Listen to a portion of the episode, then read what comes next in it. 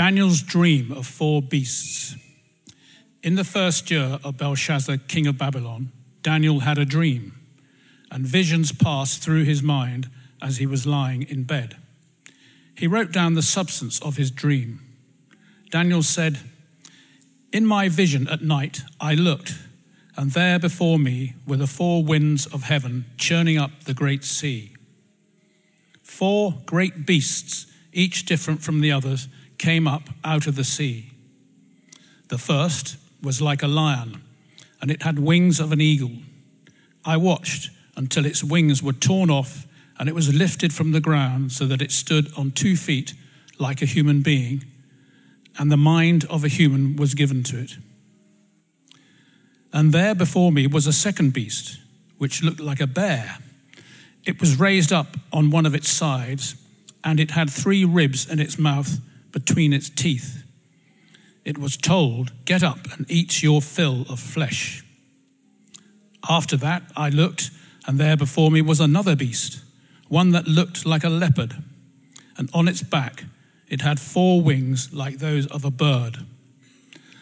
This beast had four heads, and it was given authority to rule. After that, in my vision at night, I looked, and there before me was a fourth beast, terrifying and frightening and very powerful. It had large iron teeth. It crushed and devoured its victims and trampled underfoot whatever was left. It was different from all the former beasts, and it had ten horns. While I was thinking about the horns, there before me was another horn, a little one, which came up among them, and three of the first horns were uprooted by it. This horn had eyes like the eyes of a human being and a mouth that spoke boastfully. As I looked, thrones were set in place, and the Ancient of Days took his seat. His clothing was as white as snow, the hair of his head was white like wool.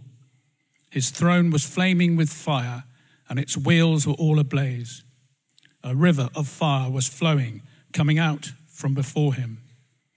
Thousands upon thousands attended him. 10,000 times 10,000 stood before him. The court was seated and the books were opened. Then I continued to watch because of the boastful words the horn was speaking. I kept looking until the beast was slain and its body destroyed and thrown into the blazing fire. The other beasts had been stripped of their authority, but were allowed to live for a period of time. In my vision at night, I looked, and there before me was one like a son of man, coming with the clouds of heaven. He approached the Ancient of Days and was led into his presence. He was given authority, glory, and sovereign power. All nations and people of every language worshipped him. His dominion is an everlasting dominion that will not pass away, and his kingdom is one that will never be destroyed the interpretation of the dream. I, Daniel, was troubled in spirit, and the visions that passed through my mind disturbed me. I approached one of those standing there and asked him the meaning of all this. So he told me and gave me the interpretation of these things. The four great beasts and the four, are four kingdoms that will rise from the earth. But the saints of the Most High will receive the kingdom and will possess it forever. Yes, forever and ever. This is the word of the Lord. Now, I wonder what you think about when you hear the word apocalypse. What do you think about? Does it make you think of um, like disaster movies, an asteroid heading for Earth, and only Bruce Willis or Gerard Butler or someone like that can, can save the world? Does it make you think of the end of the world, of four horsemen, of plagues, of earthquakes? For me, it makes me think um, of the state of our house on a rainy Saturday afternoon when all four children have been inside. Uh, no matter how many times you tidy up, the mess just somehow keeps expanding. Um, it, I've been heard to say to Megan on one such occasion, the state of the living room is apocalyptic. And it's true that all of these things are associated with the idea of apocalypse, not my house, just to be clear, the other things, the end of the world, all of that stuff. But none of them really get to the meaning um, of what it's all about.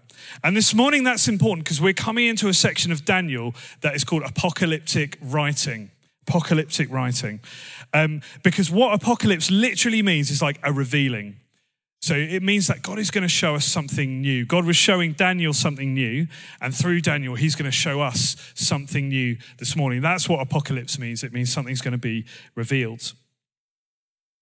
It's going to open up a new truth. And if there's one thing that I think all of us need today, it's truth, isn't it? You know, we look around the world and it's like a state of chaos, isn't it? Every time we look at the news, there's something new. You know, we come out of two years of pandemic and lockdown. And now we seem to be in a time of war when there's kind of big wars happening all over the world. Uh, and then it, closer to home, we're in um, financial crisis.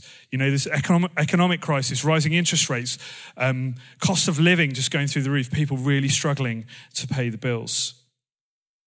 So this morning, you might be sitting here thinking, where is God? Where is God in all of this?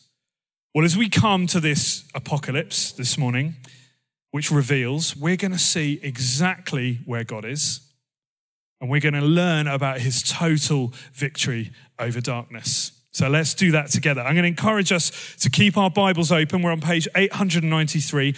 It's really important that when we're in the words uh, together, you, have got it in front of you so you can weigh up what I'm saying and judge whether it's right. We say at LPC, we're under the authority of Scripture. And so do have it open as we read together. And so far in this teaching series, we've been going through the story of Daniel's life, haven't we? We've been learning about the history, what happened to him, what he did, how he reacted.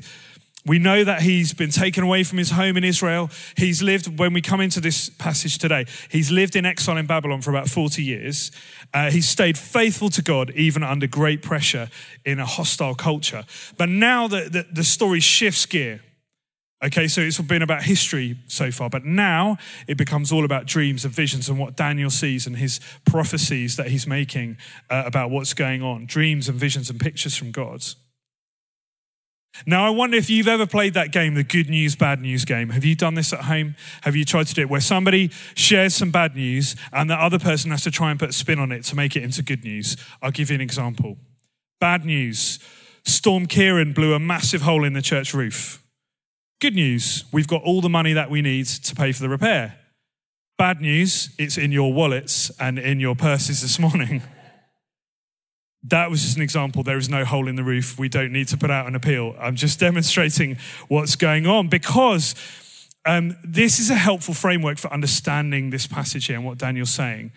Because he starts off with bad news.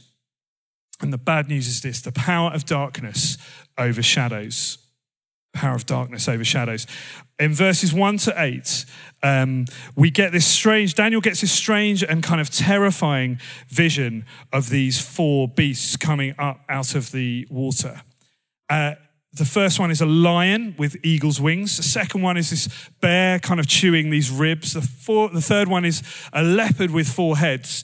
And then the final one is a great beast with like iron teeth and 10 horns. It's, it's just, we can't really picture it. That somebody's had a go at, at, at doing a, an illustration of it, but it's a dream. We spoke about that before. We can't quite understand what's going on here. Now, my, um, my son, uh, my three year old son, Josh, is really into dinosaurs. And he loves anything to do with the Jurassic World and Jurassic Park movies. And they're great fun movies, aren't they? Like we, I watched a bit of the oldest Jurassic Park with him last night. And they're good fun, but, and the dinosaurs look a bit real, but they're not that scary. If you watch them as an adult, you know, they're not actually that scary. The vision that Daniel has isn't meant to be like Jurassic Park. It's not PG. The vision that Daniel has is more like an 18 rated horror movie. It's properly terrifying. So we look at those pictures, we look, they think they look a bit daft, but this was terrifying for Daniel because we know from what Will shared last week, don't we, that Daniel spent uh, the night in a den of lions. So he wasn't somebody who's scared easily. And yet we read in um, verse 15 of this passage today, look at what Daniel's reaction is to that dream. He says, I was troubled in spirit and the visions that passed through my mind disturbed me. He's really genuinely quite terrified. This is coming from a man who spent the night in a den of lions. So, what's going on here then? What are these four beasts supposed to represent? Well, we find out later on in the passage that they are meant to represent four kingdoms, four great and powerful kingdoms of the world throughout history.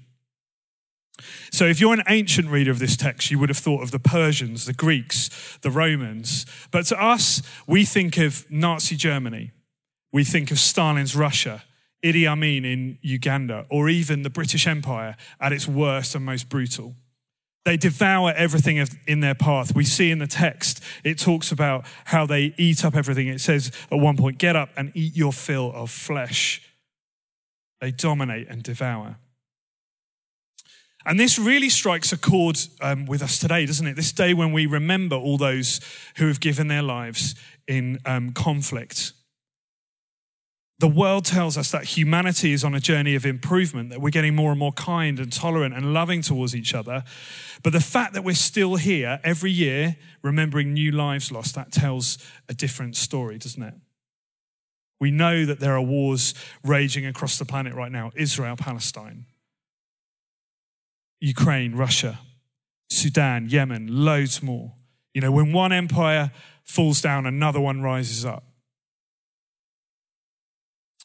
And that's because these empires that are being depicted here in this vision to Daniel, they, they might be human, but actually what these beasts tell us is that there, there are dark, demonic forces going on underneath. They're stirring up humans to do evil things towards one another and to control and to dominate. So just like Daniel, we read these opening verses and we should be rightly terrified of what's going on somebody shared with me before the service about how we read the news every day and there's something new to, to scare us, to frighten us, to make us uncertain about the future. And that's a bit like what's going on here. So that's the bad news. The power of darkness overshadows. But remember the game we're playing? We've had the bad news. Uh, there must be some good news next, and that's where Daniel takes us. Good news is that the power of God rules. The power of darkness overshadows, but the power of God rules. So in verses 9 to 12, we then get this incredible scene, almost like a cross between a courtroom and a throne room. And Daniel describes this figure called the Ancient of Days in verse 9. He describes how the Ancient of Days comes in and takes his seat on the throne. He has perfectly white clothes and white hair like wool. His throne is flaming with fire. And Daniel describes this scene as a hundred million people gather around him and they're just worshipping this figure, the Ancient of Days. Daniel is showing us that this is the living God, the uncreated, holy God who was there before the beginning of time, who created everything else. And having set the scene, Daniel then takes us into the story. I don't know if you saw in verse 10. It says, The court was seated and the books were opened. And in my head, I had this image. I don't know, like, do you watch any of those courtroom lawyer dramas on Netflix, like Suits or something like that? And there's always a moment in these, um, in these TV shows where, you know, there's like a high profile murder trial or something, and the, the judge has gone out, the jury's gone out, and they come back, and the courtroom just goes quiet. There's a hush that falls over it. Everybody's expectant. The reporters go quiet. The public gallery goes quiet. The defendants are sitting in the dock with their heads bowed, waiting to hear what the sentence is. So Daniel tells us what the sentence is here in verse 11. The court was seated and the books were opened. I kept looking until the beast was slain and its body destroyed and thrown into the blazing fire. So that's the fourth beast.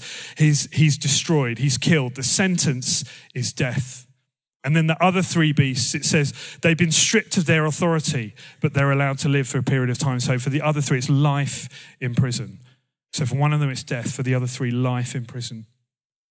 And this is good news because, as almighty and terrifying as the beasts are, there is a God in heaven who is way, way, way, way, way more powerful than any human empire. Daniel is speaking here into the future. You know, he's living under the Babylonian Empire, but the Babylonian Empire disappeared within a few years. The Persian Empire fell away. The Greek Empire was lost. The Roman Empire fell. The British Empire, Nazi Germany, Stalin's Russia, the Ottoman Empire, they all lost their power.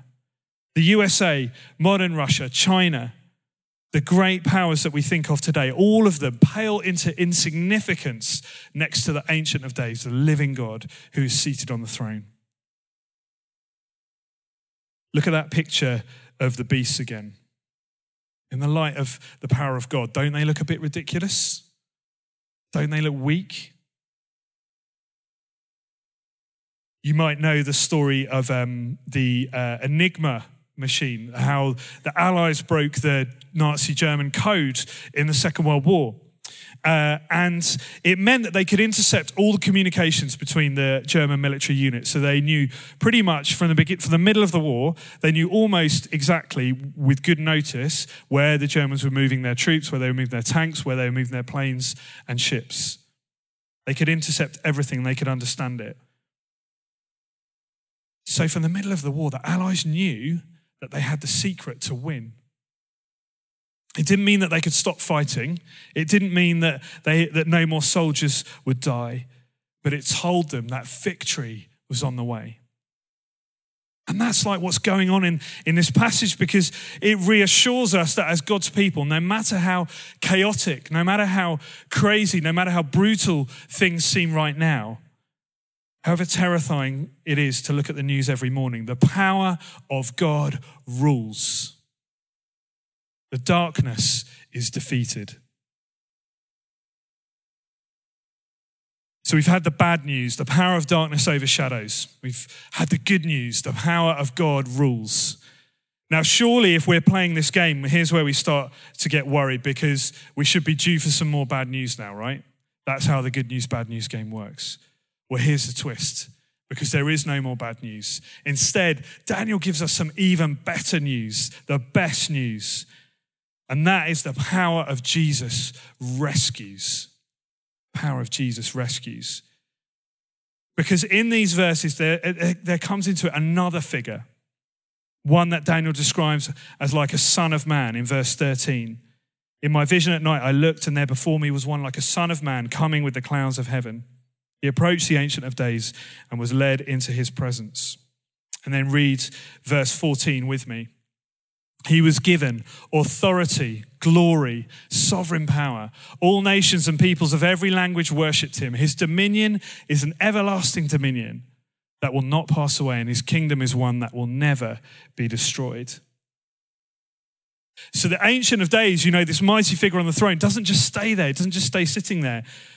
He invests all his power, all his authority in this Son of Man who will carry it into the world on his behalf. You know, Daniel is speaking here of a glorious king who is fully human and fully God. He's speaking 500 years into his future and 2,000 years into our past. God is giving him a vision of the one person who is at the center of all human history.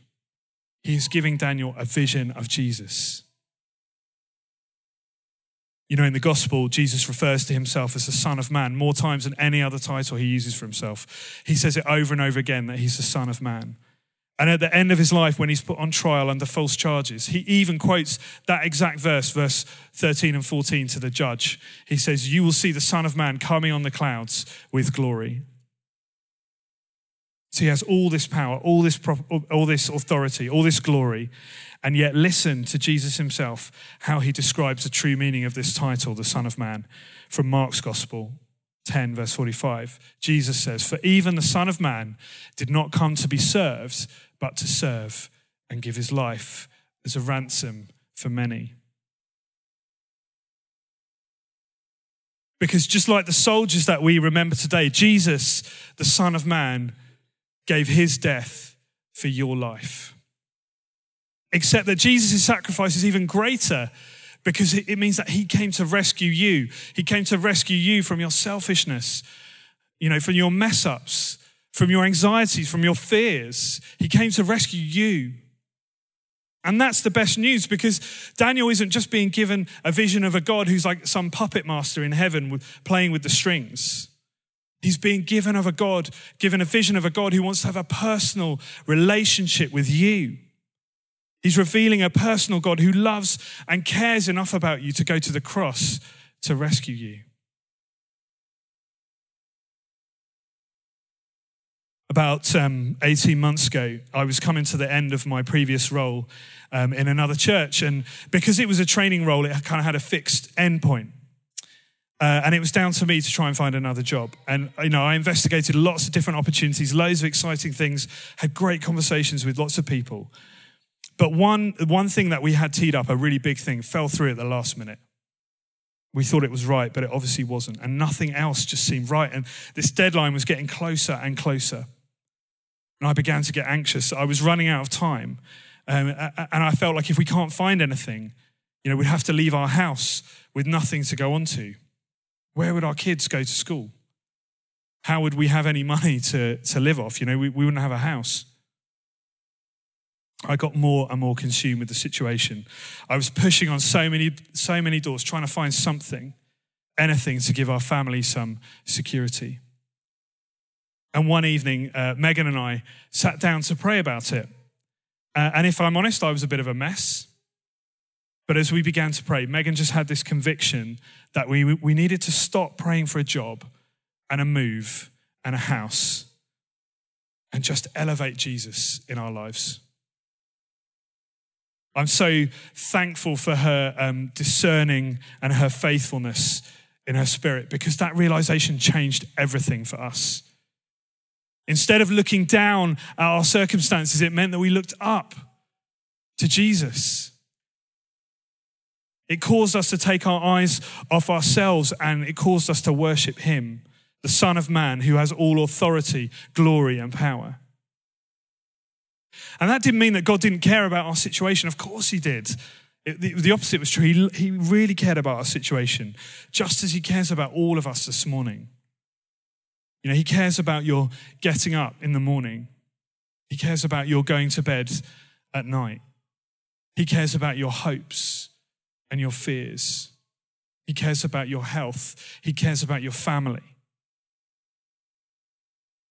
And ultimately, for us, you know, God did provide the right job and the right church. That's why we're here today. But that's not the point. The conclusion of Daniel's vision is not that the Son of Man gives everybody what they want. Did you notice what the climax, the high point of Daniel's vision is in verse 14? Did you notice it when we read it before? He was given authority, glory, and sovereign power. All nations and peoples of every language worshipped him. They worshipped him.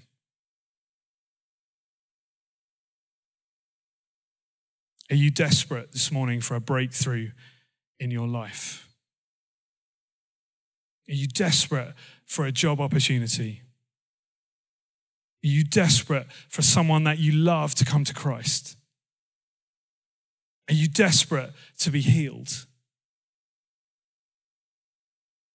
Daniel reveals a God who calls you to look away from your circumstances and look up to him. It's not about not wanting the breakthrough. God cares, He does. But it's about saying, whatever happens, I choose to elevate Jesus in every single area of my life. You know, war doesn't have authority, unemployment doesn't have the glory, sickness does not have the sovereignty. Jesus alone has all the authority, glory, and sovereign power. That's what God is revealing to you today. He is your shield. He is your refuge. He is your strong tower. He is your shelter from every single storm.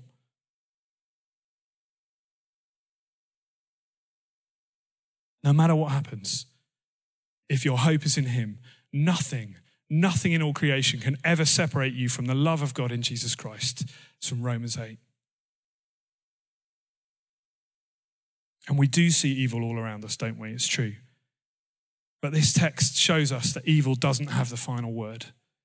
We don't have to live in fear because in Jesus we have a God who rescues. So this morning, I, I just want to encourage you. Whatever you're facing, whatever you're facing, remember that the power of darkness might overshadow, but we have a God who rules. The power of God rules, and the power of Jesus rescues. Turn to Him this morning. Lift Him above whatever is going on in your life and give Him the glory. Amen.